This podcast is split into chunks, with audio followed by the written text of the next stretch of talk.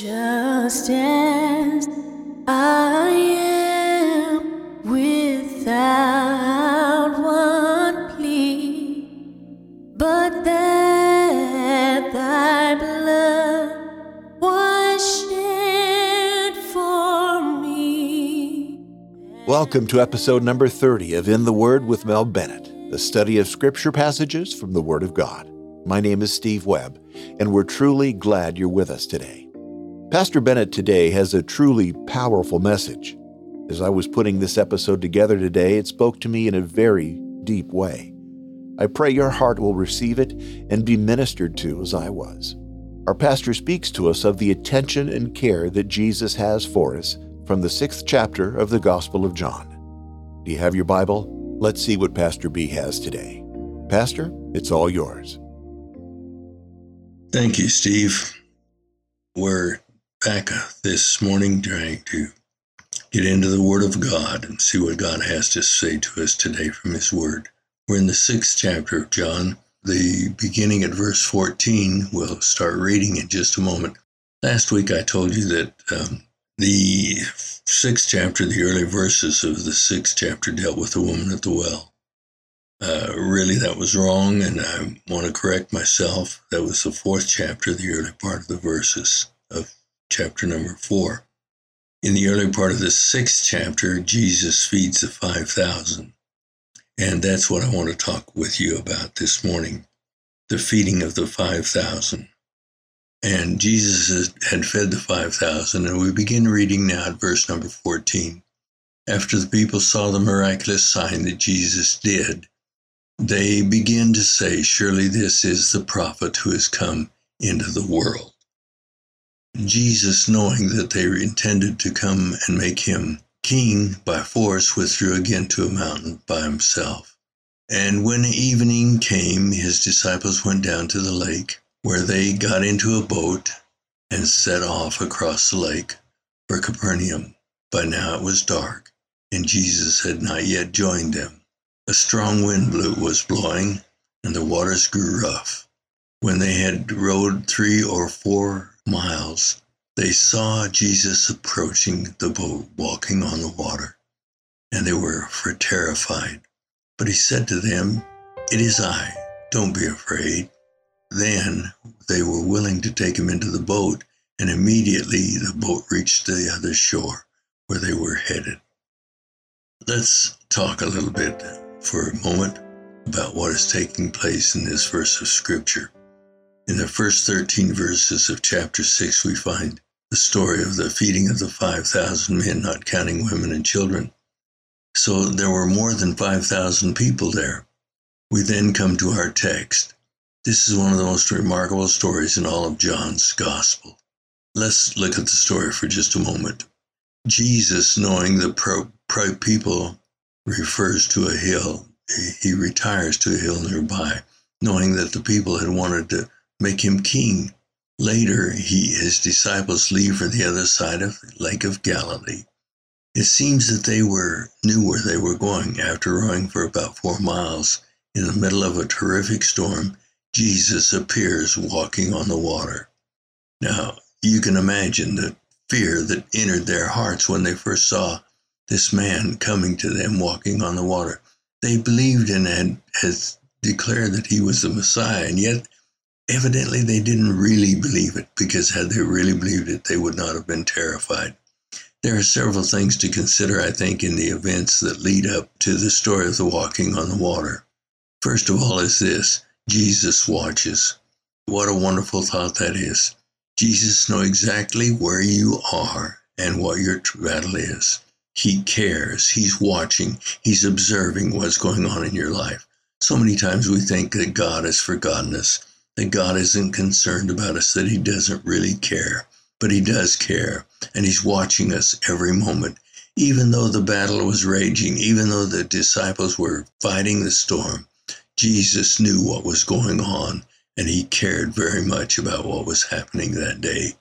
The second thing that I notice is Jesus, Jesus comes. He came and enabled the disciples to get to safety. He will come sometimes after we have been in the battle for some time. we think that Jesus isn't coming, but he will come. He will come and help us.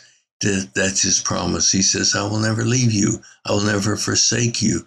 The, the, no matter what the storm is, no matter how difficult the time gets, Jesus is right there by our side to help us. He, so we find out first he, he will come and then he will hear us and he will come and help us.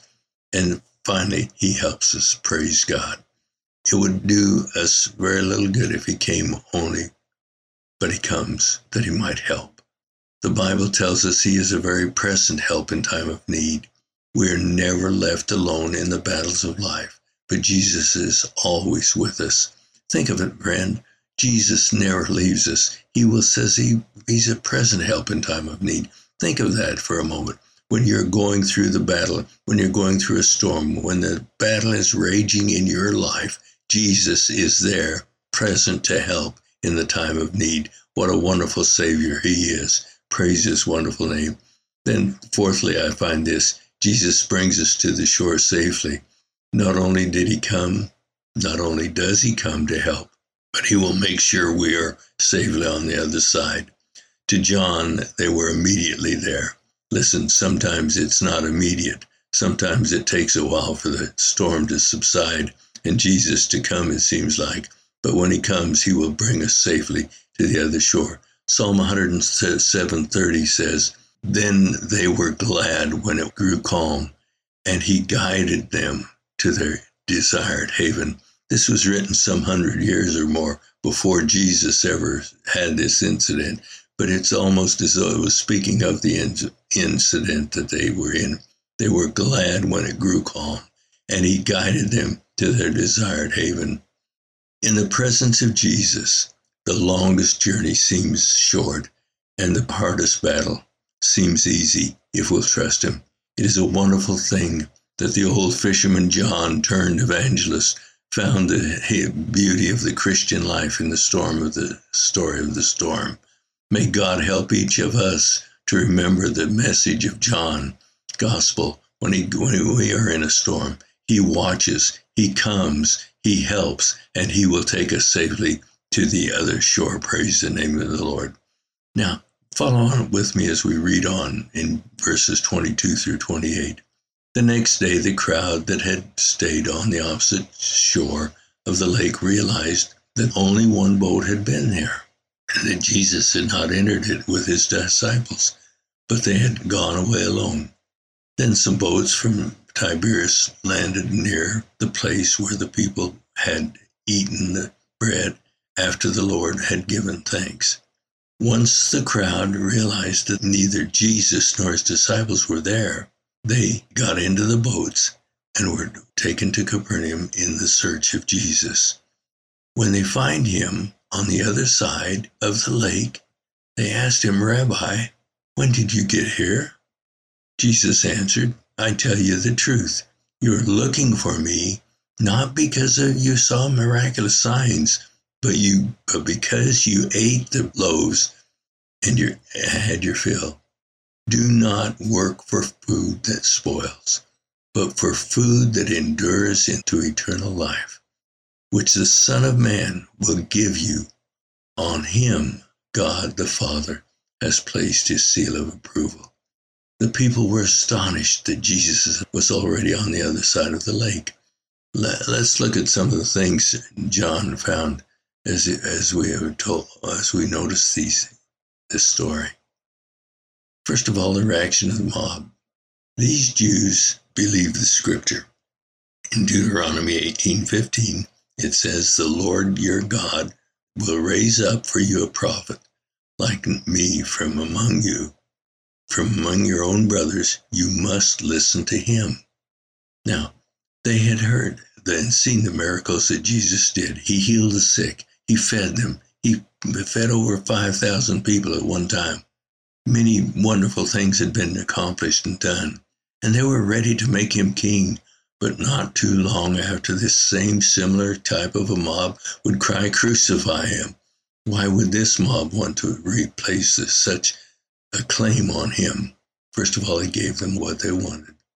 He healed them. He fed them. He worked miracles amongst them.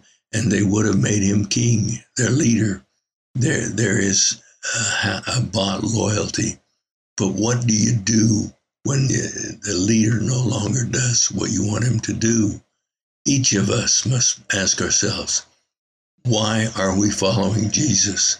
And I think it would do our leaders today good to ask the same question when they are uh, so popular because they're willing to give people everything they want. You see, my friend, you cannot continue to do it. You can't because eventually you run out. Now we print money like it's crazy, but we're going to run out one day. And when we run out, what are the people going to do then? The person who is earthbound is living but a lie. The person with a vision looks at the horizon and sees the stars, which is a better life. I ask you the question this morning which is the better life? Which is the better life? Would you rather look at the stars or would you rather be life bound and earthbound in all your vision? Now, Jesus is on the other side, and the crowd wants to know how he got there. It's interesting. He got there so soon. How did, how did it happen?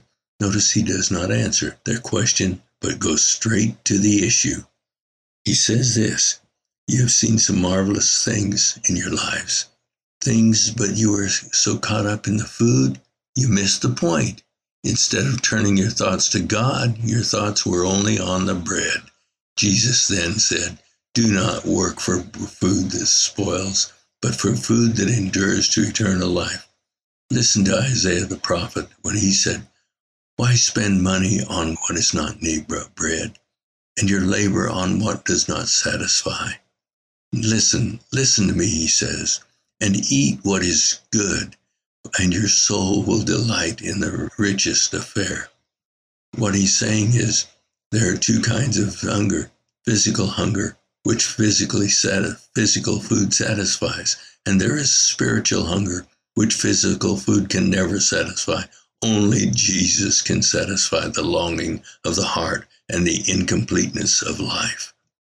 There are three great hungers spiritually that people hunger after truth, life, and love. And only Jesus can truly satisfy all of these hungers. Why can He alone meet these needs? Notice, on Him, God the Father has placed His seal of approval. He says, a seal that had a binding effect God has placed his seal on Jesus and on these truths that are found in Jesus truth, life, love.